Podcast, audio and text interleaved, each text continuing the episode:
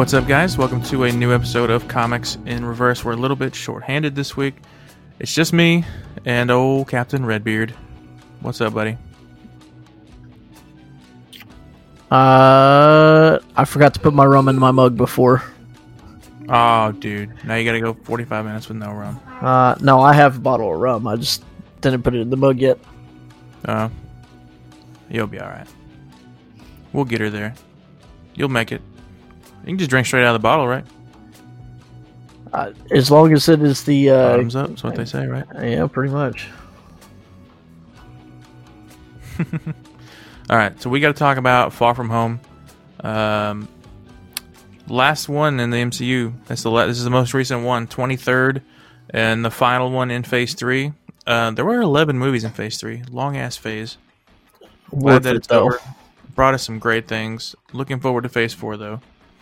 Uh, producer on this one, of course, Kevin Feige, and then you've got um, Amy Pascal tagging along. Not sure how much she actually contributed. I guess we'll see. Tagging along. That's that's a pretty. when you have Kevin Feige in there, that's a pretty good way to put it. It's Kevin Feige, and then tag alongs. All these tag-alongs. I wonder how much she actually influences the movie, though. you know Makes you that. Yeah, that that's a pretty. I, I wonder. I mean, I'm I'm sure not to knock her or anything. I'm sure she she contributed a bit, but I mean that's Kevin Feige. Yeah. That's like arguing with the uh, Russos. Oh yeah. You, you put anybody else, it's like no, it, the Russos did it. Well, which one did more? Oh, well, I put them together. which, have you watched that movie with uh, Chris Hemsworth on Netflix that was directed by Joe Russo? No, I need to. It's on yeah, my haven't list. either. I will it's really probably good, watch though. it tonight. Might be a good idea. I want to check it out. It's what the Um, number one streaming right now. Yeah, I think so. Yeah, and they just greenlit a sequel too. Oh wow, yeah, I'm, I'm definitely I've got to watch it this weekend for sure. Jon Watts came back to direct this one. He was the same director as um Homecoming. I'm pretty sure. Did a decent job in my opinion. I don't have any complaints about it. None whatsoever. And then we've got box office. This one was one that hit a billion bucks, 1.132 billion, budget of 160. So that's damn good margins. I don't know how they're splitting that between Sony and Marvel. We'll see. I guess I don't know. Uh, Marvel Um, should get all of it. Agreed. Ranking. I know you may not. uh, Well, you did put together a traditional list, didn't you? Kinda, but do I want to I- spoil it in that one, in this one, or do I want to make people wait to unveil my final, somewhat ish rankings? Well, I will say that I've got this one at number 11, and you can do whatever you want with it. I'll tell you, I have it higher in the traditional sense of, of a list, um, I, but it, it's a, it's a top tier movie. I I don't see how anybody can argue that. Oh yeah, visual effects alone were just spectacular. Oh, visual effects. I mean, we'll we'll get into some of this. The the look of the characters, the, the visually stunning all around. The story. Um, let's see. We need to talk about the sponsors real quick. Um, Monty over at Anderson's Graphics Kingdom is going to be providing the artwork for today's episode. I'm actually not sure what his plans are moving forward. Uh, now that we're getting out of the MCU, I actually haven't really talked to him about it. We will see if he's going to continue uh, with The Last of Us that Tom and I are working on, and we're about to jump into Lord of the Rings. I'm sure he'll he'll definitely probably do the Lord of the Rings. I'm sure, but I don't know about The Last of Us. We'll talk to him. I'm But go check him out. Did you say you already commi- you have a commission piece that he's working on? right now? I I have a special commissioned piece, and I have a spot on my wall cleared for it. I'm pretty excited about it. Did you see his Baby Yoda that he did? I I saw the Baby Yoda. I saw it's available for uh, prints. Yep, Um, I might get one. I, I I might get one for Isley. She would love that. Um, and then the next unknown local band here in Northwest Arkansas area, they have provided the intro and the outro music that you're going to hear as you listen to all of our music. I think I'm actually going to swap them up for our um, mine and Tom's The Last of Us. I think I'm going to put the outro at the beginning of those because it's a little bit harder, more mine and Tom style. I think it'll be fun. We'll see how it goes. I guess. Uh, diving into the characters in this one, I think the only brand new character, other than the cameo that we'll talk about in a second, was really Jake Gyllenhaal's uh, Quentin Beck slash Mysterio. Holy shit! I was very impressed. You know, I, I don't think I've. I think this is the only movie I've ever watched with Jake Gyllenhaal. I've never seen anything else. I liked him. I, don't- I don't really have any other opinion. There, there's that of- one movie that uh, everybody kind of wants to talk about and doesn't want to admit that they watched, which I I didn't watch it, but it Is it also Brokeback had, yeah had a had another I great actor. and I'm I'm kind of curious to see. I mean, uh, you know, obviously it was two great actors. Um, Yeah. I don't know anything else off the top of my head that he's been in that I've watched. Um, Honestly, I've heard that that movie was pretty good. That Brokeback Mountain. yeah, I mean, I've heard the story was good. I don't know. now I'm not going to sit down and watch it, but No, you know, I'm gonna go through Jake Gyllenhaal's filmography real quick, see if I know any of these films. yeah, I'm I'm pretty interested to see what. And see, I'm terrible with actors because. You know, you say Jake Gyllenhaal, and and normally, I mean, you could do that with just about anybody, and I'm not going to come up with a list of movies that they're in. But you know, to me, he's Mysterio right now. Like, I Done don't and done. recognize any of these. Oh, he played in Prince of Persia, apparently. The Sands of Time. Um, The Day After Tomorrow. Donnie Um, Darko. Those are the only ones I've even heard of. I've never watched any of those, but I've heard of all of those. Hmm. He played a man named Detective Loki in Prisoners. that yeah, apparently, I mean, I guess that really it's that one movie that made his career. Really, I guess is Brokeback Mountain. Hmm. Oh, and Jarhead. I've never watched it, but I've heard of that one. And now Spider Man. I, I'd say best role right now. Oh yeah, cameos in this one. Uh, bad news. No Stan Lee cameo. The first time that we don't have one, whether it was actually him or whether it was put in there via computer, there's no one. There's not one in this one. Now I'll, Pretty- I'll say this: it, even with no cameo, and you know that I hate that. I hate that going forward we won't have a Stan Lee cameo. This is definitely why we need to push for Deadpool cameos, at least in all the movies to to have something. Yeah, that'd Um, be cool. And it makes perfect sense. I mean, if if Stan was a watcher, then Deadpool. I mean, he watches along with other stuff. Deadpool, put the lotion down. Damn it. Um, but uh, I, I think there was enough going on in the movie that, I mean, yeah, you you think about it, but uh, there was enough going on that you know you don't. I, I'd say the hardcore notice it. The the others maybe the casual fans probably not so much. Yeah. And it'll be something that we'll talk about every single MCU movie because we have a uh, a cameo section in our template about what we speak about. And every single time I've been typing Stan Lee at the very top, and now I had to type no in front of Stan Lee. I'm glad you were the gonna- one that had to type that, not me, because It hit me a little hard. But in other news, let's get to some exciting stuff. Another cameo, probably my favorite cameo so far out of these 23 movies that doesn't involve Stan Lee. J.K. Simmons comes back as J. Jonah Jameson. oh my gosh, the best cameo. J J J. Have you, you haven't played that Spider-Man game, have you? Because you're you don't have a PlayStation, right? Yeah, I don't have a PlayStation. I've I've seen clips here and there. Um, He voices JJJ in that game too. He's uh, you'll hear him like whenever you're just swinging around the city and you're in between missions or whatever. You'll hear like little radio broadcasts of him just shit talking Spider-Man the whole time. It's awesome. oh my gosh, that that's great. Yeah, it's awesome. He he was one of the. I mean, you could argue the old Spider-Man movies. I I think hands down this and and Homecoming are far better than the other ones.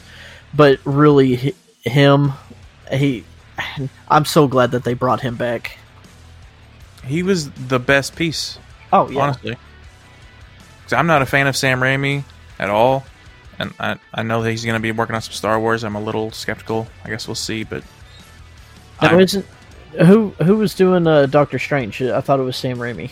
was it Sam Raimi also doing Doctor Strange? Yeah, but he did Evil Dead too. So Well, maybe he's changed up his his style then. I didn't care for his Spider-Man movies at all, and maybe it was just Tobey Maguire.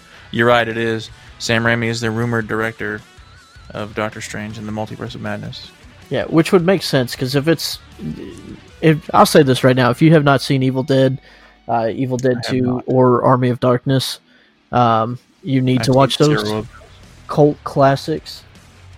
Um, but uh, I I think personally he's going to do a great job considering the content that could or could not be in Doctor Strange Two. I mean, he took a lot of credit for Spider-Man Three before it came out, and we saw what happened there. I heard there was a lot more behind all of this, and I don't know. I mean, there that stuff we'll never know about. How much of that was Sony's bullshit too, though? Yeah, I guess you can't put it all on him. Like everyone put all the shit from Last Jedi on Rian Johnson. It's not all him. that was a lot of nobody communicated between the movies to each other, Yep. which is an awful idea if you're making a trilogy. Do not Yeah. do that. Okay, let's dive into the plot on this one. So we start out in Ixtenco, Mexico. Uh, Fury and Hill are investigating this weird supernatural storm, um, and it's we don't know that it's called this at the time. I guess it's the Earth Elemental, um, and we see that Quentin Beck was a su- as a superhero arrives to defeat the creature, and then we kind of skip forward uh, about a week later, and in New York City we see this weird it's really weird. It's like that the newscast at the beginning of the school day or whatever because the academic year's like ending. That was so awkward. I hated it. Oh, That's the only thing about this movie that I hated was that little newscast thing. weird, weird transition. I, I think we just had basic school announcements. We didn't have any any sort of Yeah. video or anything like that. I would hate to do that every day. Oh, for sure. Now it does give us into some uh, some insight into like what happens whenever they ended what they call the blip, is whenever the people started just popping back up. It did give us some insight there.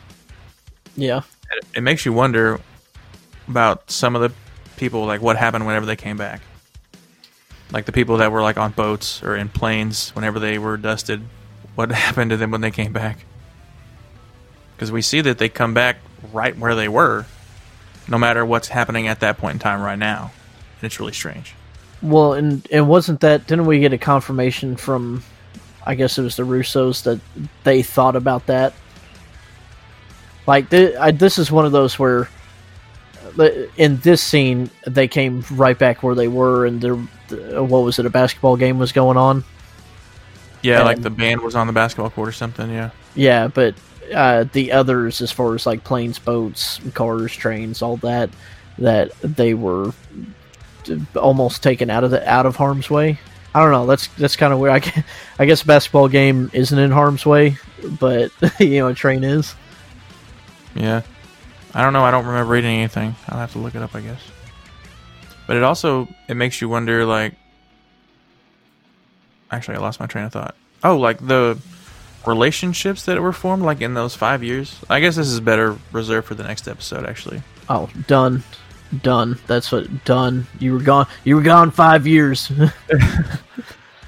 We'll talk about that in the next episode. I shouldn't have brought that up. anyway, um, so they refer to the five-year gap where everyone's gone as the blip, so it's got an official name now. I still like the snapping, but whatever, Dustocalypse. whatever you want to call it, it's better than the blip. Yeah. Uh, and apparently, no one ages while they were gone. By the way, that's pretty interesting. Um, basically, the school has organized a two-week field trip to Europe, where Peter, who is still mourning the death of Tony Stark, rest in peace. Spoiler alert, whatever.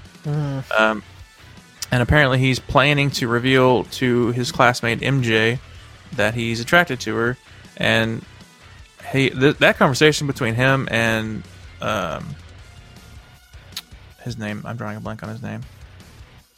Ned. Ned. That conversation between him and Ned uh, right at the beginning when they're talking about what they're going to do in Europe was hilarious. Ned's like, I don't know much, but this I do know, okay? Europeans love Americans. And no, no, they don't. Ned. Come on, man.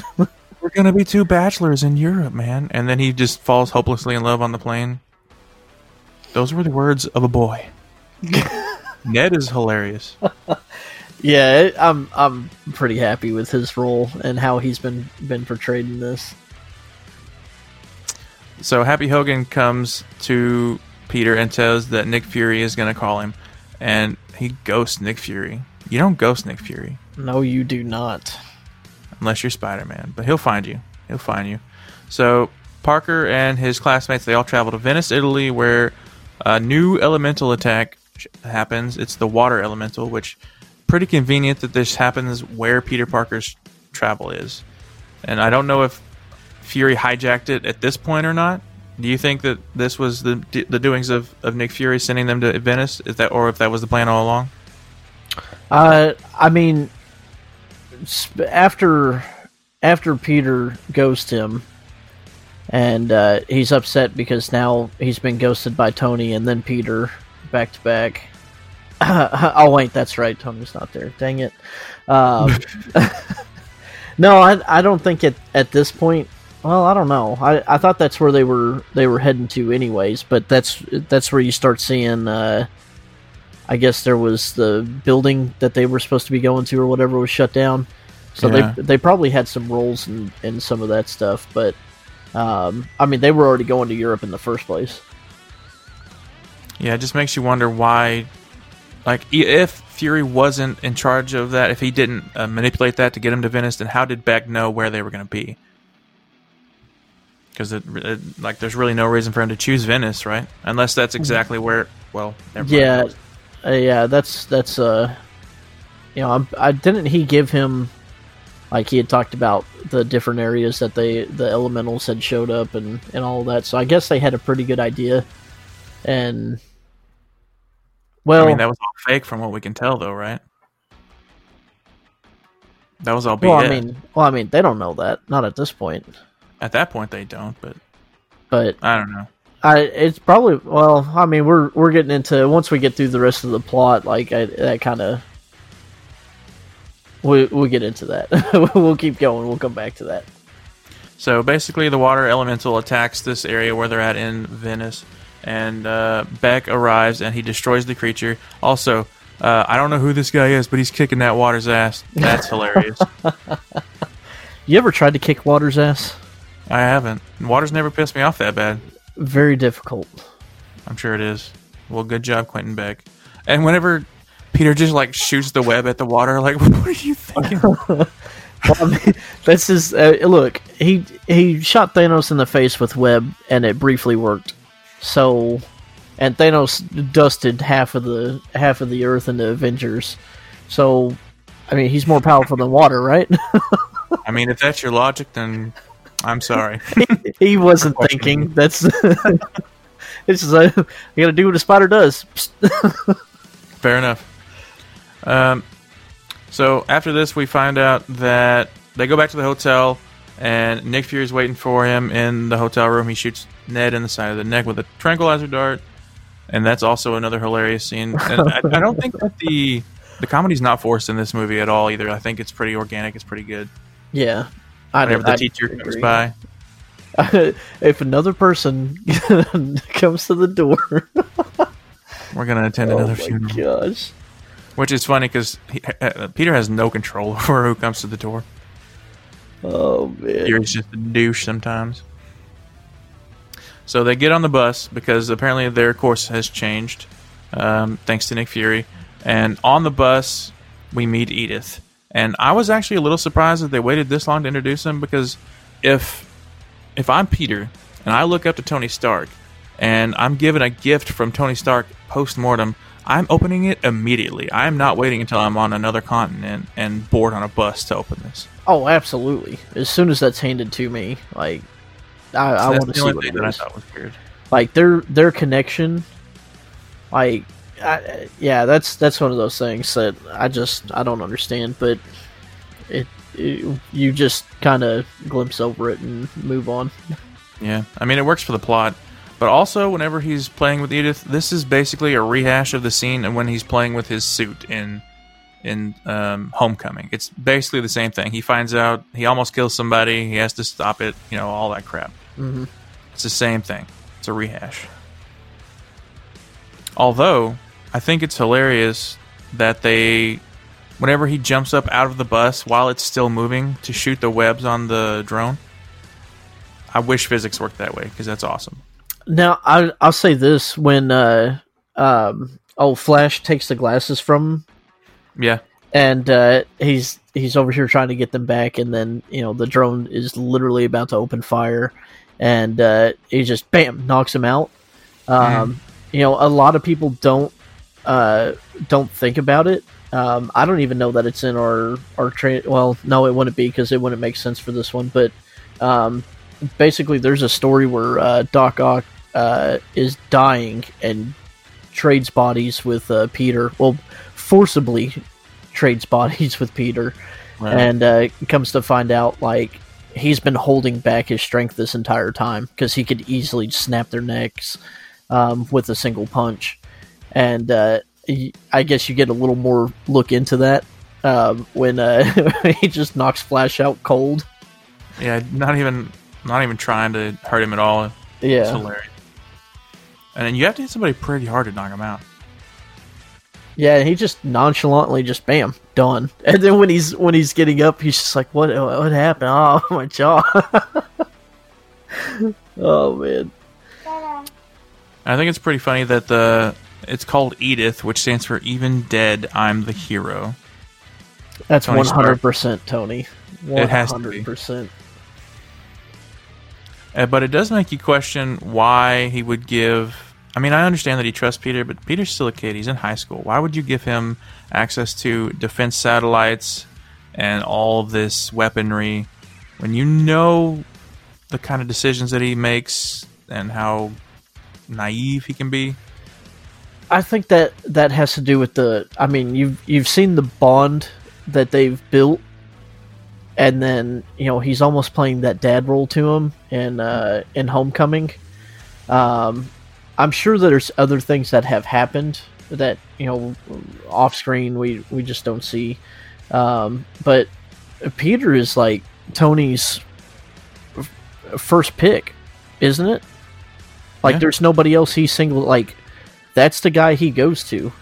And obviously he he has scoped him out. He knows he knows his stuff his info because when he shows up, like I mean, he obviously knows that Peter Parker is Spider Man. He's done his research. Um, so I I think this is a decision that he full well knew. Yes, even though he's he's just a kid, um, that he he will succeed. He trust him with it to make the right decision. Well, it seems that that was the bad call. Uh, because as we progress further into the plot, we see that he makes some bad choices. Um, so, Beck, whenever they meet with um, uh, Fury and Hill, Beck claims to hail from an alternate reality within the multiverse. And we get the name drop of Earth 616 here. And what is he? he Oh, says he's yes. from, what, 833 or something like that? Uh, I think it was eight two three. I've I've got it farther down. Where basically he says that there were four elementals that killed his family and destroyed his entire earth, and he's here to stop the same thing from happening, which made everyone like me and you who knows that multiverses are a thing in comic books kind of freak out. But then it's kind of also retconned at some point when we find out that he's he's faking the whole time. So not real sure what to think. And then we also have Doctor Strange, and there's multiverse coming up in that title. So we don't really know what's happening. Is there a multiverse? Is there not a multiverse? I don't know. I think it's kind of odd if if uh, you're get and see that's where I, I wonder where where all he got his information from because you know both both the Earths that he mentioned and and I've got it farther down in Easter eggs or in the pages so somewhere in there I've I've got info on this, um, but. He's he's got to have had that info from somewhere, and after coming off the events of Endgame, going back and grabbing the stones, they're not in they're not dealing with the multiverse technically at that point, but they Mhm. could have created other. I mean, they mentioned it as timelines from it, which very well could be other versions of multiverse. Um, so I mean that that's kind of interesting in there. As, as far as Doctor Strange and and multiverse, like if, if we're getting into the actual multiverse and different timelines, like it, this is gonna be nuts. Oh yeah, I feel like this was just a tease, and we'll really get into it in Doctor Strange probably. Oh yeah. Also, it makes you wonder if if Fury questioned the legitimacy of Beck the entire time, couldn't he just call up Stephen Strange and be like, "Hey, is this dude legit?" Wouldn't that have made things so much simpler? Uh, probably, but uh, also plot point. You got to keep that in mind too. Yeah, I like poking holes and stuff though. It's fun. Well, I mean, we'll, when we start pouring everything through it, and towards the end, we'll, uh, you know, there, there's, there's a specific reason why, you know, because, you know, this is the point, uh, uh that, uh, Peter was talking about the, uh, you know, why doesn't he call for, uh, Thor or, or, uh, Hulk or any of these other guys, and, and when he says, uh, uh, you know, why not Captain Marvel? And he's like, uh, let's not even talk about her. Although we kind of know why now. Yes, that's and, and I think that's probably why. Like, I don't. I guess that I'm- could be another reason he wouldn't call. Yeah, Yeah, I, don't, I don't know how much interaction he would have had with Strange at that point, but he Uh, probably well- didn't even know that he- that he exists. he may not. That's fair. Nice job. You filled my hole with putty. Oh, yeah. It's not leaking anymore. so basically, we get to see Beck claim that uh, the fire elemental is the next one that's going to show up. So he's already taken care of the earth elemental. He's taken care of the water elemental. We still got to deal with the fire, and he says it's going to appear in Prague. Well, Peter says no, I can't do that. I'm trying to be with this girl. I'm trying to hang out with my friends. Leave me alone. So Fury's like, okay, go, bye bye. And next thing you know, his class is being diverted to where Prague. I'm just trying to do spider things to get my Peter tingle on. Oh. and also, um, I can't remember his name. The bus driver that he sends, Oh my gosh! hilarious. Yeah, I love that. So basically, Fury secretly changes the class's itinerary to divert everybody into Prague just so we can get Peter there. Um, and Peter is forced to help fight the fire elemental and to, pr- to protect his friends. Beck is able to destroy it with Parker's help, and then Fury and Hill invite Peter and Beck to Berlin to discuss the formation of a new superhero team. Uh, but Peter says nope, uh, Beck should go alone. And this is where he makes this potentially earth shattering mistake and gives the Edith glasses to who he thinks is a really good guy. And I mean, honestly, I didn't expect this twist. I loved it when I first saw it. Oh yeah, that's. I mean, this is one of the things.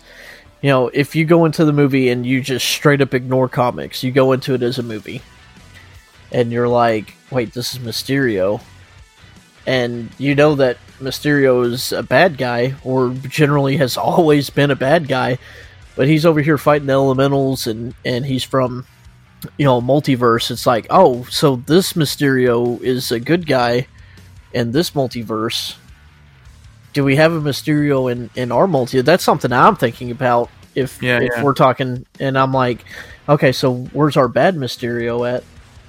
Um and then this happens. And it's like oh okay. Never mind on all of that. And I think that they did a great job going back and showing where Beck came from, or how he used to work for Tar- work for Stark, and everyone that's in this little team is an ex Stark employee. It's basically like a team of people that hate Tony Stark. Is what it is. I And think they- they, did, a good job with bringing in like uh I and I can't remember his name the the professor from the first Iron Man. Yeah, I know who you're talking about. Yeah, the guy who got, got screamed at by Obadiah Stane. Yeah, Tony Stark was able to build this in a cave. Well, I'm not Tony Stark. That guy. uh, which I mean he he has a point. He's not Tony Stark. Definitely with not. a, in a cave with a box of scraps. That poor guy. oh man. Although I don't feel bad for him now. He seems like a bumbling idiot in this one, even though he's obviously very technologically savvy and he's helped build some of the programming for the for the drones. He still seems like a dumbass whenever you just talk to him in general. He doesn't really seem to follow what you're talking about. It's a Yeah. little weird. So basically, Beck. We learn here that Beck is secretly a former holographic illusionist specialist at Stark Industries, fired for his unstable nature, which we can clearly see now. Um, and he leads this team of disgruntled ex Stark employees, and they use advanced projector drones to simulate elemental attacks to masquerade him as a hero. The goal basically was to gain control of Edith, and now they can use the orbital weapons drones to increase the scale of their illusions. Mission accomplished because the next thing that they do is nuts. Yeah, that I mean, that, I feel like that's a pretty good setup. You know, like I said, Yeah. you generally think of Mysterio as a villain.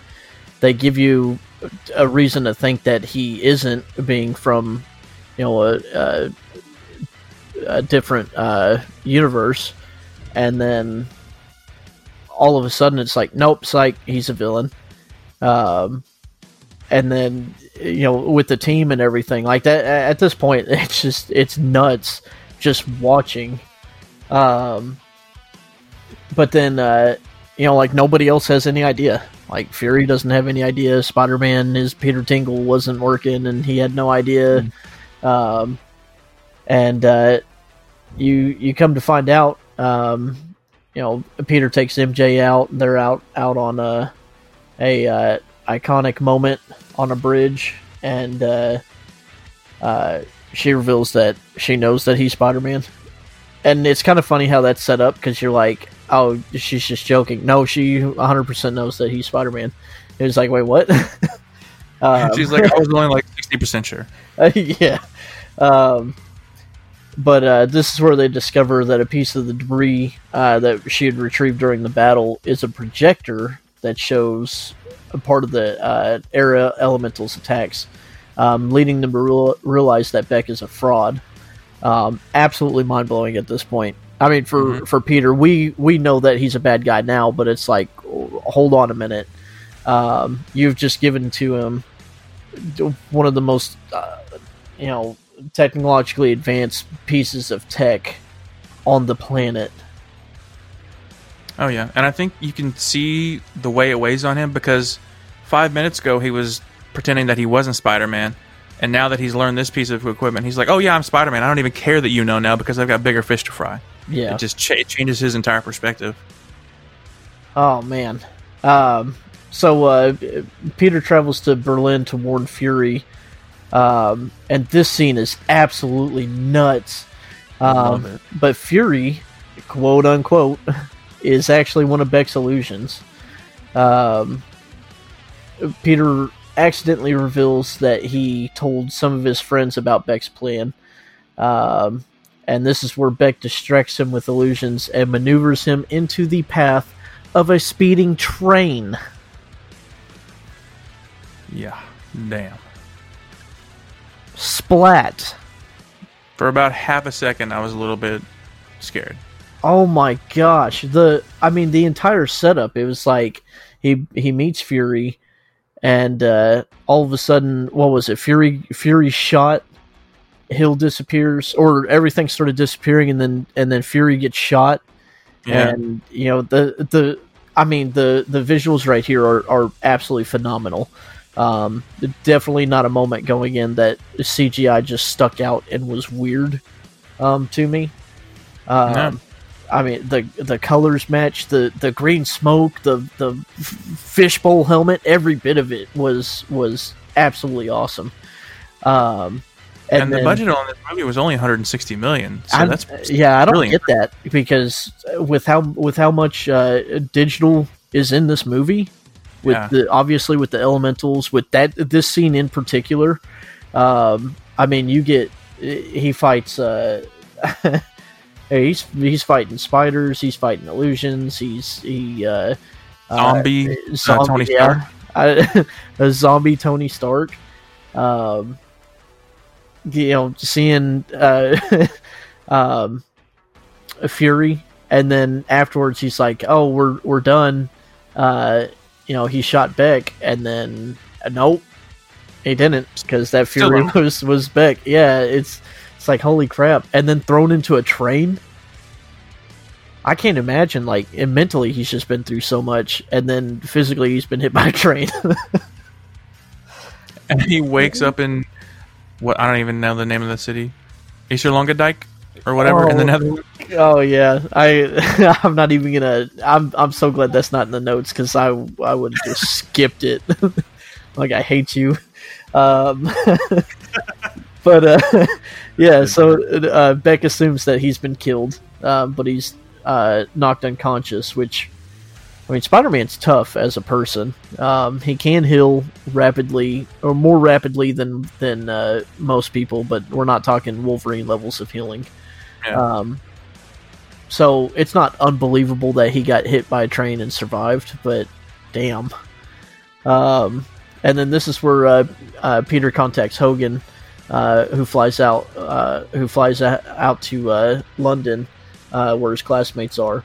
Um, this scene, though, when when Happy is walking up and and he tells him, you know, uh, tell me something only you would know, um, and it goes on that the embrace, Yeah. um, and then one of my favorite scenes uh, in the entire movie, um, like I, I know I let out an audible gasp or, or so, something when I was watching uh watching it in theaters the first the very first time.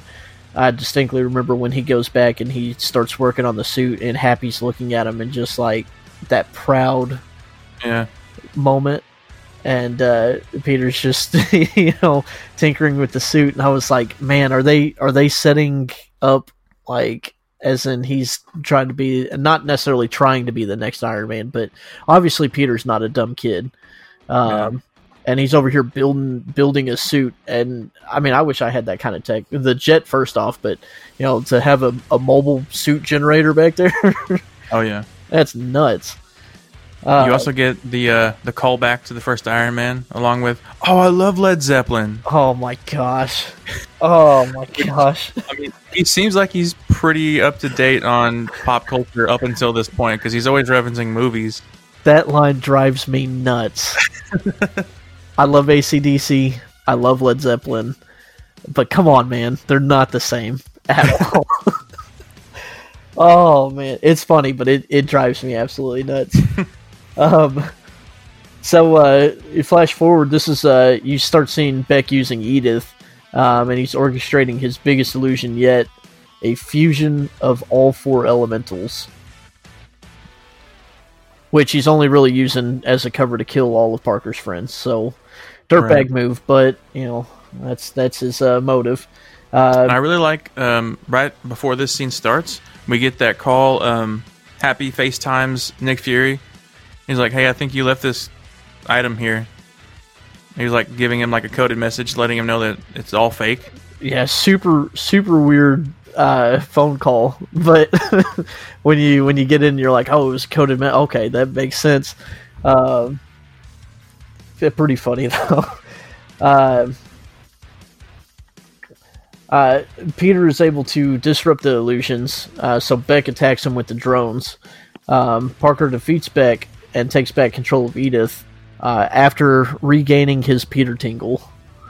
Um, yeah. yeah, the Peter Tingle is alive and well. Um, Beck dies from wounds sustained from misfired drone gunshots. Um, and this is as he's sitting there dying, and Peter's looking at him. Uh, and next thing you hear is a gunshot, and then you see the one of him on the ground wasn't actually him. He was standing with a gun Yep. pointed at. Holy crap! We could have had spider brains all over the place right there.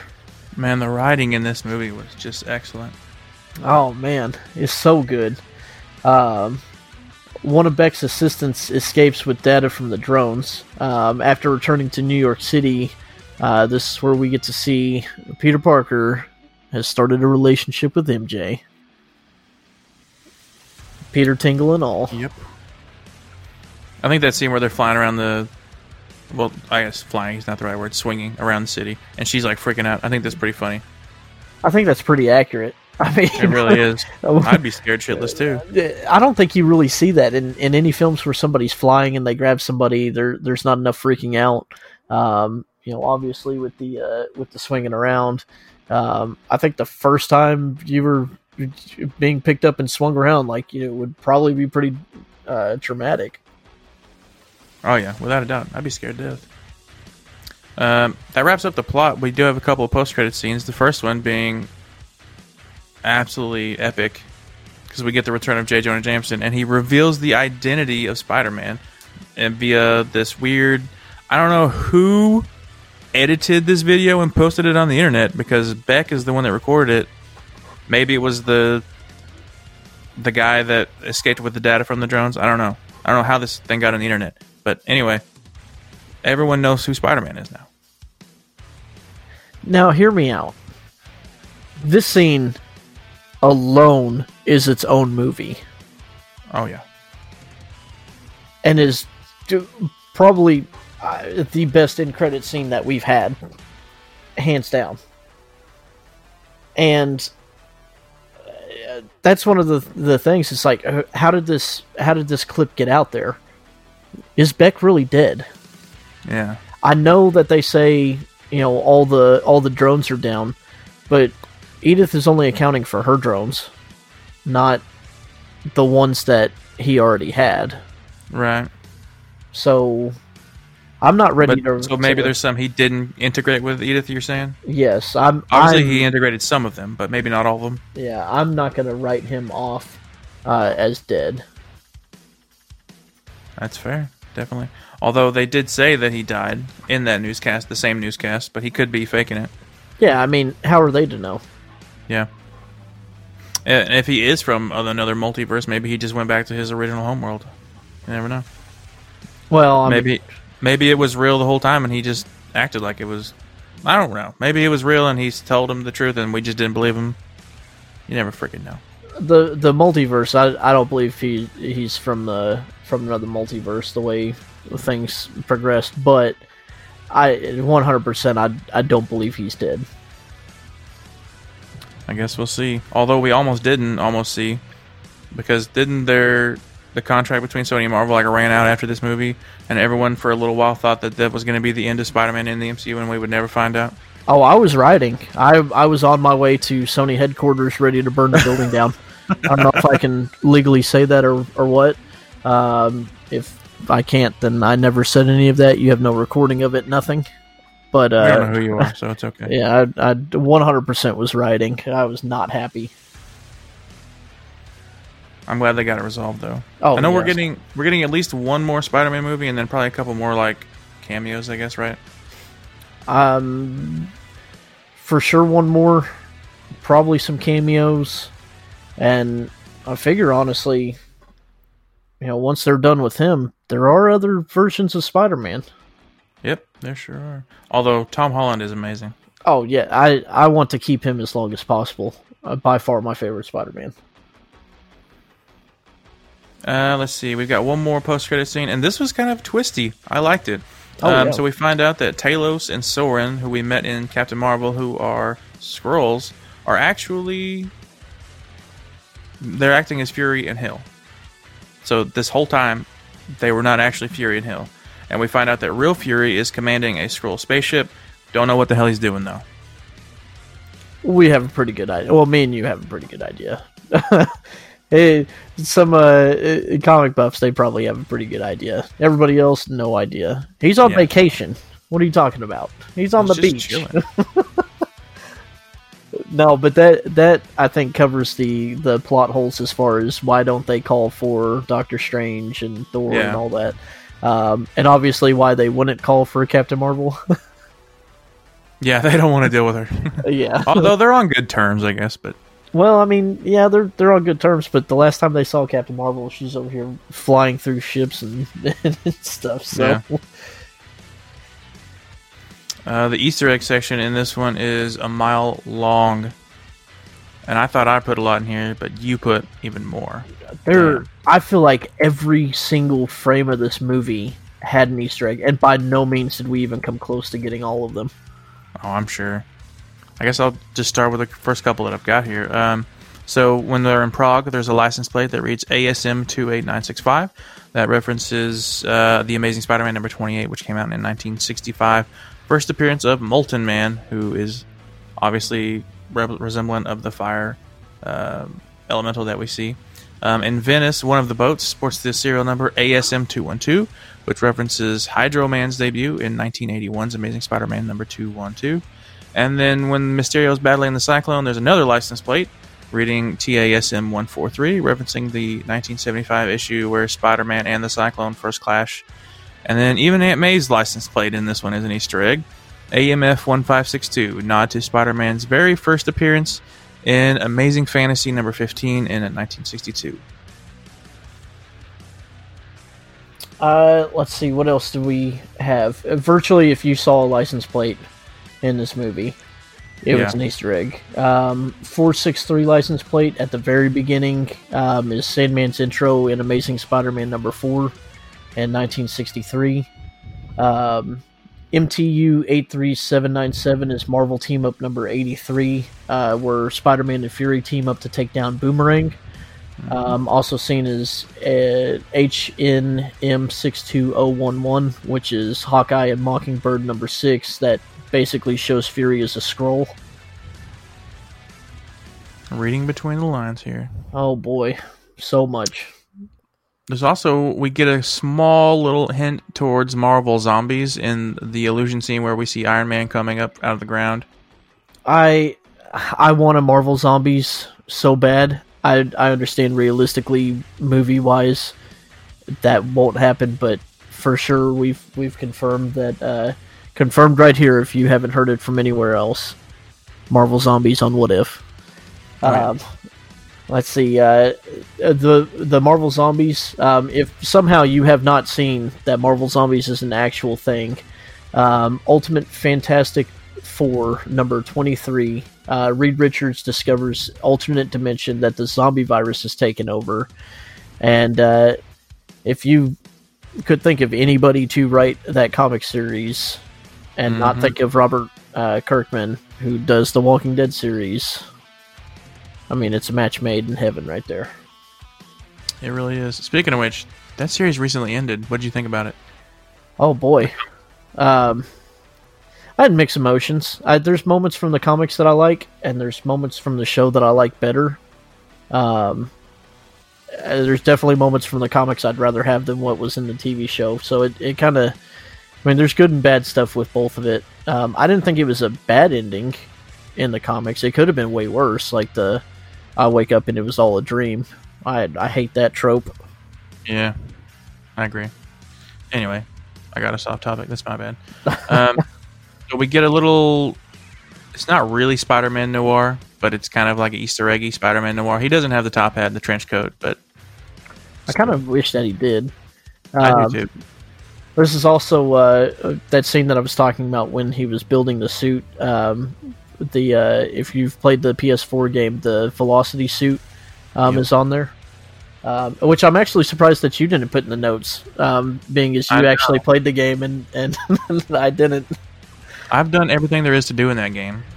I have the platinum trophy, and I I missed this. I'm so disappointed in myself. That's uh that's my ace. I don't even. That's not actually my ace for this one. Uh, we got another one. Whenever they're on the plane ride to Europe, uh, we see Peter flipping through like in-flight videos. He passes over an episode and a documentary that's titled Nova. So we get a little name drop here. And it was also recently rumored that there is a Nova. They don't know if it's a show or a movie yet, but there's a Nova, some kind of production in the works over at Marvel. Finally. About time. Oh boy. Um, so, Hydro Man may be an illusion, but there is an actual reference to Hydro Man in the movie. So, after that attack in Venice, um, and all the teens are together and they're talking about it, Flash mentions that there's a BuzzFeed conspiracy article about a sailor named Morris Bench who was given hydro powers. And that's the actual comic book accurate um, origin story. So, Yeah. it's, act- it's just a little conspiracy in the movie, but pretty cool. I, I thought that was pretty interesting. I know all of the other elementals are are actual people, um, but that's the only one that they go into and give any sort of conspiracy theory backstory to. Um, did you know that Jake Gyllenhaal almost played Spider Man in Spider Man Two? like almost replaced Tobey Maguire. Yes. I did not know that. there was I don't remember the exact issue, but Tobey Maguire was out because of something. Um, I don't remember if it was something was broken or or what, but basically he wasn't there, and uh, they they almost replaced him with Jake Gyllenhaal. so he almost played Spider Man. Um, I, I think it's real funny that he's in a Spider-Man movie, um, which is far superior, and Oh, yeah. uh, playing a, a far superior role.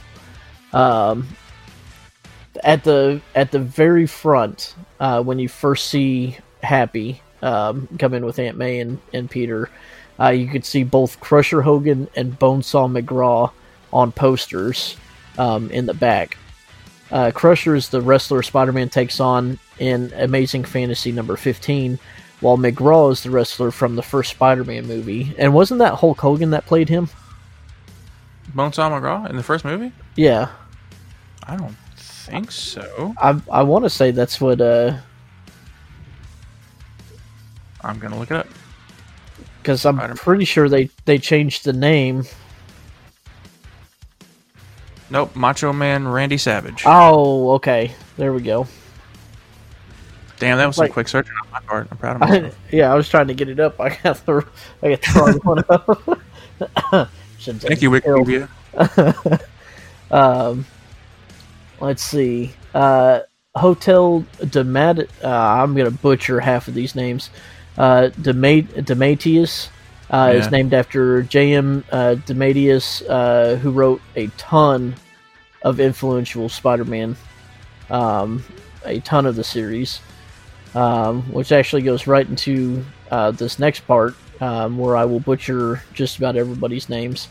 Um, during the bus ride, um, the names Roger Stern, Dan Slott, Brian Michael Bendis, uh, David Mich- Michelinie, and Gerry Conway can all be seen um, basically with an O added at the end um, of their name. Uh, it's on a wall. It's graffiti. Um. Every one of these are have wrote major major stories in the Spider-Man series, um, either starting the series, uh, major plot points from you know MJ's death um, onward. So I, I I thought that was really cool um, that they uh, basically gave a shout out to all the writers. Which Spider-Man is a long storied um, character, so There's, I think there's over 700 issues yeah, of just the Amazing Spider-Man. That doesn't include all the spin-offs and stuff. holy cow. Um, MJ's tiger shirt, uh, practically a call out to Amazing Spider-Man number forty-two, where her first panel she is introduced to Parker by saying, "Face it, Tiger, you just hit the jackpot." Um, and then uh, you covered uh, Edith, which is pretty much right up Tony's alley. Um, Did you know that Aunt May dates Jarvis? I never knew that. No.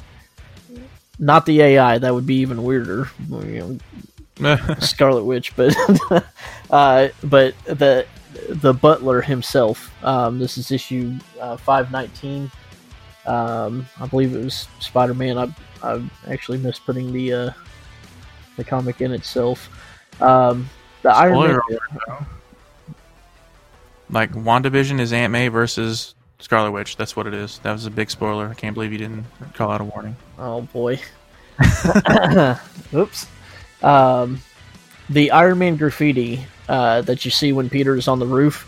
Um, I'm sure that you've seen it because it is used everywhere. It is used Yep. in games. It's been on multiple Iron Man comic covers. Um, I actually have one on my of my wall of that exact same pose. Um, virtually anybody that has done anything Iron Man has used that pose. It is iconic, um, if not the most iconic. Uh, besides the image of him with the Infinity Stones flipping off Thanos, that's probably the most iconic image of all time. oh man, um, Peter's suitcase uh, has the initials BFP, uh, which is most likely a an actual nod to Ben Parker. Um, which I know last time you pointed out we haven't had a nod to him at all Yeah. yet, which is a little weird. Um, and while we don't know Ben's middle name, uh, it's most likely Benjamin Franklin Parker. Um, because I'm not sure if it was the writer or if it was uh, Ben himself was a huge Benjamin Franklin fan. Um, but in case you were wondering, Benjamin Franklin is in the MCU as a character, but not alive. He is a ghost. He's also Hmm. fought alongside Deadpool against Dracula and Hmm. an army of undead. Yes, That sounds Deadpool. pretty legit. It it it is awesome. The the two times that I absolutely remember seeing him is uh, Deadpool going to get Dracula's bride to be and having to fight a horde of undead and, and against Dracula and Benjamin Franklin and several others show up and are fighting on Deadpool's side and the time that uh, Deadpool is trying to save his daughter um, and he's fighting another, uh, yet another group coming after him and Benjamin Franklin's ghost is over here fighting too. Absolutely nuts. Will we see Benjamin Franklin's ghost in the MCU yes. I hope. Confirmed. Spoiler alert. I think You're a lot more confident in that than I am. yeah, that probably won't happen. Uh, uh, when Beck is talking about his home dimension, Earth 823, um, and again confirming that we are in Earth 616, um, Earth 823 is home to Spider UK, who is basically Captain Britain and a Spider Man combo. Um, Captain Britain, if you didn't know, uh, basically fights to protect the multiverse divide that's in Europe alongside yes, all of the other Captain Britains of the multiverse. Um, there are some pretty intense stories with with that. Um, some major stories that involve that. So, um, why did they include Earth eight two three? Hmm. Uh, Night Monkey is a call out to the miniseries Marvel Apes, which features Spider Monkey and the Ape Vengers. The Ape Avengers. Ape Vengers, yes. So we'll we'll add that with Throg and and everybody else. Um, speaking of Night Monkey, uh, the suit resembles the suit that Nick Fury designed for Spider-Man in Secret Wars number one. Um, uh, here are some of my now these these you could take any way that you want, but uh, for sure Osborn Penthouse is seen in the end credit scene when they're swinging. And speaking, yes, Uh, go back and, and you have to clearly clearly watch. Um, the the thing with the swinging, okay. So you have Osborn Penthouse. Um, are we setting up something, or you know, New York has so many heroes and villains in it that it's it's absolutely ridiculous. Um, Right. So it could be something that they're setting up, or it could just be one of those. Hey, here's a little Easter egg. Um, but the other thing, Peter picks up MJ when they're on 41st Street. Okay, when he drops her off, behind him you can see a sign in the background that says "Wait until you see what's next" with the numbers one, two, three, and a question mark. What's interesting about this is that the numbers are leading to four, which is left blank or invisible, while the other numbers are red, blue, and orange in the colors of the Fantastic Four. Now, I'm not saying that 100% this is a Fantastic Four Easter egg and confirming, because at that time they were still going through the deal with Fox. They couldn't legally go in and, and just include that in, in a movie and say, hey, Fantastic Four. Um, but what happens to be right around in the area that they're in? None other than the Baxter Building, which is home to the Fantastic Four, which is on 42nd Street. Just one street over. It could also just be a subtle nod to Phase Four, but I like how dig how deep you're digging. It it could be a nod. It could it could go way deeper than than any of that. Um, there's no telling. I hope we don't get the the version of Spider-Man that tries to uh, sneak his way into Baxter Building and join the Fantastic Four for riches and fame. I, Oh, that yeah. that doesn't feel like Tom Holland. So I don't think we'll get that. I think if if a writer took that to Kevin Feige, he would slap him with the script and tell him to get the hell out. Thank you, Kevin Feige. Yeah, the the Russos would come back and be like, no, we'll we'll handle this. We're gonna take over. And Pimp slap him right out of there. Even one of the Russos, I'm cool with it. Oh man, yeah. Even even one of them, their story is is at least better than some of these others. All right, we've got a lot to get through, and we are already at an hour, so let's Oh, try to get quickly. Um, gripes and grins. I only put one thing down, and it was the hilarious. Oh, I love Led Zeppelin that you don't really care for, but I thought that was funny. I I loved it, but it oh man, because I love both bands. Um, as far as my uh, my grins for this Mysterio looks fucking awesome. Yeah, I all of it. Uh, the uh, the scene with Spider Man building his suit, um, absolutely loved it. The Kree sleeper cells, um, excited for what that could be setting up. Um, hopefully, and then uh, Jon Fav- uh, uh, Favreau is an absolute godsend. I'm glad you brought that up because I feel like I was worshiping him in the first few episodes of this podcast, and I've kind of backed off of it since then. But I'm glad you you brought it back. He he is love phenomenal. Favreau. Yeah, he. Oh my gosh, with everything, with the Mandalorian, with all of it, godsend. Oh, Mandalorian, bro. Uh, they're bringing in Boba Fett. Yes. Oh, That was announced fit. four hours ago today. I was so excited, so excited. That's a whole We're- other topic. yeah, we gotta get a few episodes of that coming up pretty soon, hopefully. Um, so our also in the pages section is not as long as the Easter egg section, thank goodness. Um, so also in the comics, we see Ned and Betty uh, were married together for a short while, and Ned is also the Hobgoblin, by the way. I and Betty's a hoe. Betty's a hoe. Clearly. We don't. I don't know if Hobgoblin's going to be anything in the MCU though. I think it's just a fun name drop. Uh, we'll see. I kind of hope he is, but So uh, the fact that Fury's out in outer space collaborating with the Skrulls, as you mentioned earlier, we probably know what's happening. It seems like we're going to get the debut of Sword in the MCU, which is basically an offshoot of uh, Shield, which is now no longer a thing. It's tasked with protecting Earth from extraterrestrial threats, which is a problem that's obviously become a lot more pressing since Infinity War. Um, interesting to see what's going to happen here. This could be another way to introduce Nova. I don't know what they're going to do with it. it's going to introduce so many things. a ton of stuff. Um, we do get a little glimpse of May. She seems to be working for a charity now, which there's a lot of precedent in the comics for that, and in um, the Spider-Man PS4 game as well. She works in this uh, homeless shelter called Feast, um, founded by Mr. Martin Li, who is revealed to be Mr. Negative. And then later on, she spearheads Ben Parker Foundation, named for obviously Uncle Ben.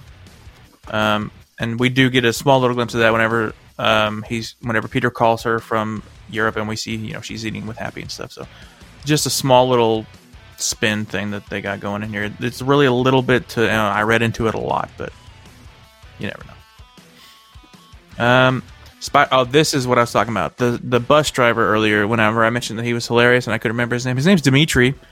Um, now this I could be this could be a reach. Tell me if I'm being stupid here. So Spider-Man's nemesis named the Chameleon. His name is also Dimitri. Any idea? I don't think that you're reaching, only because we're talking about Fury as a Skrull, and he was working with Beck. Um, he didn't know Beck was evil, but uh, that could be. Now, the other thing is, if that is the chameleon, the chameleon is the half brother to another amazing character that is rumored to be coming up, Yep. Kraven the Hunter. I hope we see something. I think with Spider-Man's identity being revealed, that Kraven will be coming up very soon. We'll have to wait and see.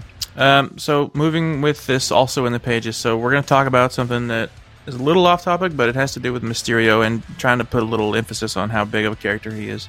So one of Mysterio's most well-known storylines, it doesn't even really mention him that much. This is a story that you've probably heard of. It's called Old Man Logan. I'm sure. Oh man, I'm sure Andrew, you're a huge fan of this story arc. absolutely. So, in this alternate future comic arc, which was published back in 2008 and loosely adapted in the the Logan movie in 2017, and very very loosely, we see this reclusive and weary Wolverine. He's been in a self-imposed isolation, and we find out that's because he fought off an attack at X-Men headquarters. He killed every single villain that tried to harm the team. That a Except- baby. It wasn't an attack at all. Mysterio had managed to trick him into thinking that all of his teammates were actually villains, And to put this into perspective, Logan is one of the, if not the best experts in the Marvel Universe when it comes to senses. His enhanced abilities of smell and sound lead him to very elusive targets.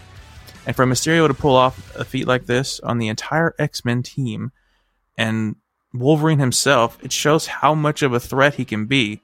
And he's just a Spider Man villain in this movie. Imagine what he could do with the full potential in comic lore. It's insane. Yeah, I'm I'm so glad that you brought that up because Wolverine is my boy, and uh, man, to to be able to fool all of his senses like that, oh yeah. man, it doesn't give Peter much much hope. Um, that's for sure. Except unless well, the the Peter Tingle kind of helps, but uh, that's a little different of the story. Um, Brad Davis uh, is introduced as and is also interested in MJ in the comics, appearing just once in Amazing Spider-Man number 188. Um, while abroad, um, I believe they're on a cruise ship. Um, the villain Jigsaw attacks, and we never see Brad again. Doesn't really say what happened to him. He died. He got eaten by a shark. He, who knows? He's never seen again. Uh, Beck talks about his fight against the elementals and while the ones in the show were basically a version of Molten Man, Hydro Man, Sandman, and Cyclone, of which Sandman and Hydro Man have combined to form Mudman, um, the actual elementals are Immortals, Hellfire, Hydron, Magnum, and Zephyr, uh, Supernatural Thriller number 8. Um, and they ruled Earth and nature until Atlantis came to be. Um, and then uh, a lot of scenes um, have comic book inspiration um, that you could see throughout the entire movie. Uh, the carnival scene is one of them, uh, pulled from Amazing Spider-Man number sixty-seven. Uh, basically, Peter's fooled into fighting in a miniature carnival. Um, mm. Really cool. All right, and for the last translation that we'll see for a while, where we talk about differences between related story arcs in the movie and the comics. So this is not the first time Spider-Man has had to deal with his identity going public. So in the comics, and I know we mentioned this during the Civil War comic book or during the Civil War movie podcast, but Peter, unwill- Peter willingly masked him, unmasked himself to show his support for uh, the Superhuman Registration Act during the Civil War storyline. And this decision ended up costing him dearly, as Aunt May, as predicted, which is very predictable when someone reveals their secret identity. Aunt May was caught in the crossfire, crossfire uh, from a vengeful kingpin, and Peter wound up making a deal with Mephisto to save her life. Afterwards, he collaborated with Iron Man, Mr. Fantastic, Doctor Strange to create a spell to wipe the entire world's memory of his unmasking. Now, obviously, it'd be badass if that happened, but obviously, I, I we wouldn't expect that Doctor Strange, Mr. Fantastic, and all them to. Obviously, Iron Man isn't going to help, but that would be a little crazy to see in the MCU. I don't think it's going to happen that way. Yeah, I, I kind of hope it doesn't happen that way. um, so Quentin Beck was actually created by the late great Stan Lee and Steve Ditko in uh, Amazing Spider-Man number 13, which came out in 1964. He was a professional stuntman at the top of his craft when he came to working on movies. Not only was he a skilled hand-to-hand combatant, but his knowledge of robotics and special effects made him one of the one of the most highly respected people in the entire field, and that respect did not transfer when he decided he wanted to become an actor. Um, so basically, he was damaged mentally by the repeated rejection. He crafts a suit that would utilize his greatest skill, which is the art of deception. And he used his trained skills in illusions, hallucinogens, and hypnotic methods to terrorize New York City and even other universes now, obviously, he doesn't have any mutant powers or abilities, but he went to work creating gear that will help him compete in the Age of Heroes. Really badass origin story. And not unlike a lot of other superheroes, where he doesn't actually have powers, he's using what his abilities have given him. Um, so the on-screen portrayal of Mysterio's origin is obviously different. He's no less lethal in the movie. True to fashion, he taps into Peter Parker's fears of being inadequate. So in a callback moment to the Amazing Spider-Man number 141 and 142. Beck makes this emotionally distraught Peter confront a zombie-like rusting Iron Man, who accuses Peter of letting him down. Now, in the comic storyline, Mysterio is basically making Spider-Man see a number of different illusions, including um, deceased Gwen Stacy, who died after Peter Peter's web accidentally snapped her neck in a battle with the Green Goblin, which we've seen before in film, just unrelated. Um, and seeing the grave of Tony being ripped apart is a jarring moment that reminds the audience of the sacrifice Tony made and how that's really shaped Peter's who he is in the MCU. Big differences here.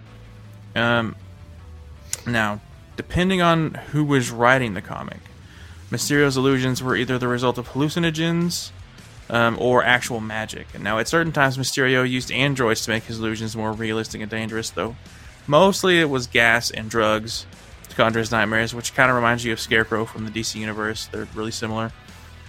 And if it's not the first, Far From Home is definitely the most prominent example of Mysterio's powers being realized through digital means, which I think is a very fitting translation for what we're seeing in the 21st century now. A lot of things are tech based that haven't been before. Oh, a yeah. lot of jobs being automated. I think this is a great translation. Did you have some, Dad? No, that I mean you're you're spot on with that. It if you tried to do this earlier, no, but right now with day and age and every, it, it's spot on. Mm-hmm. Another interesting fact is that Mysterio itself is an illusion. So, of all of the changes that were made in the movie that gives makes to Mysterio, the best has to be the revelation that the villain itself is actually an idea created by a committee. So we talked about that. It's the former Stark Industries employees. They all want to make a name for themselves through their own superhero Mysterio, and Beck plays the role of the actual hero itself.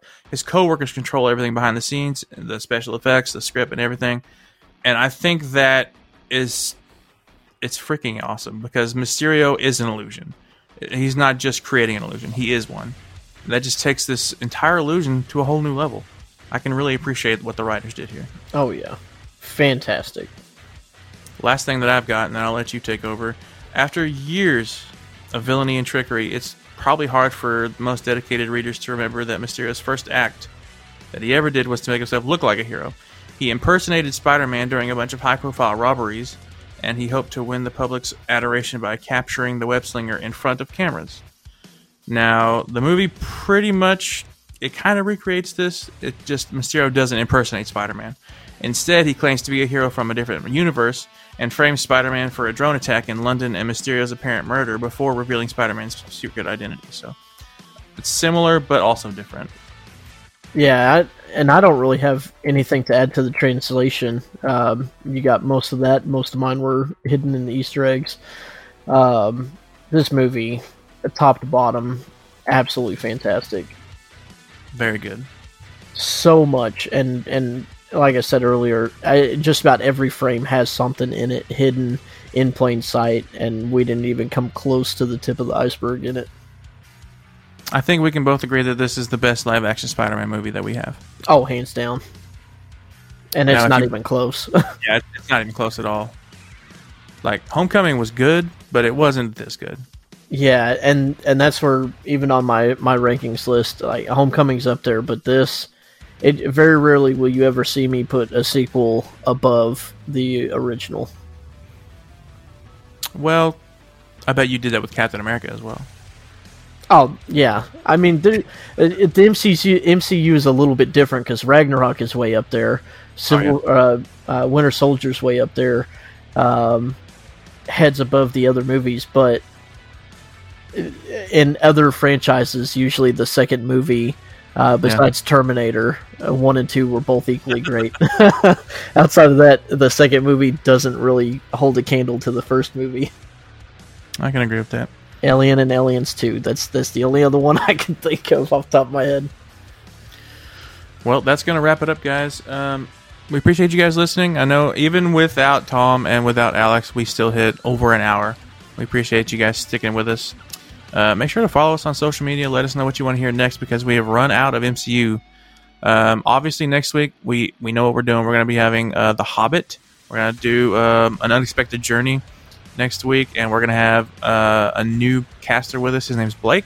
We'll introduce you to him. Um, and then uh, Tom and I are also going to have our first episode of The Last of Us coming out. Um, I believe it's going to be on Friday, actually, instead of Wednesday. I might switch it up a little bit. We'll see what happens. And then um, also, we're going to be doing a giveaway. in our next episode, which is going to be basically an MCU recap. I believe it's also just going to be myself and Andrew. So stay tuned for that. I'll be posting that on the social media. You guys are going to have to listen, and uh, the first one to send me a message with a secret code word is going to win a digital copy of Black Panther to redeem and watch whenever your heart desires. Anyway, we appreciate you guys listening. Let us know how we're doing, and we'll catch you guys next time.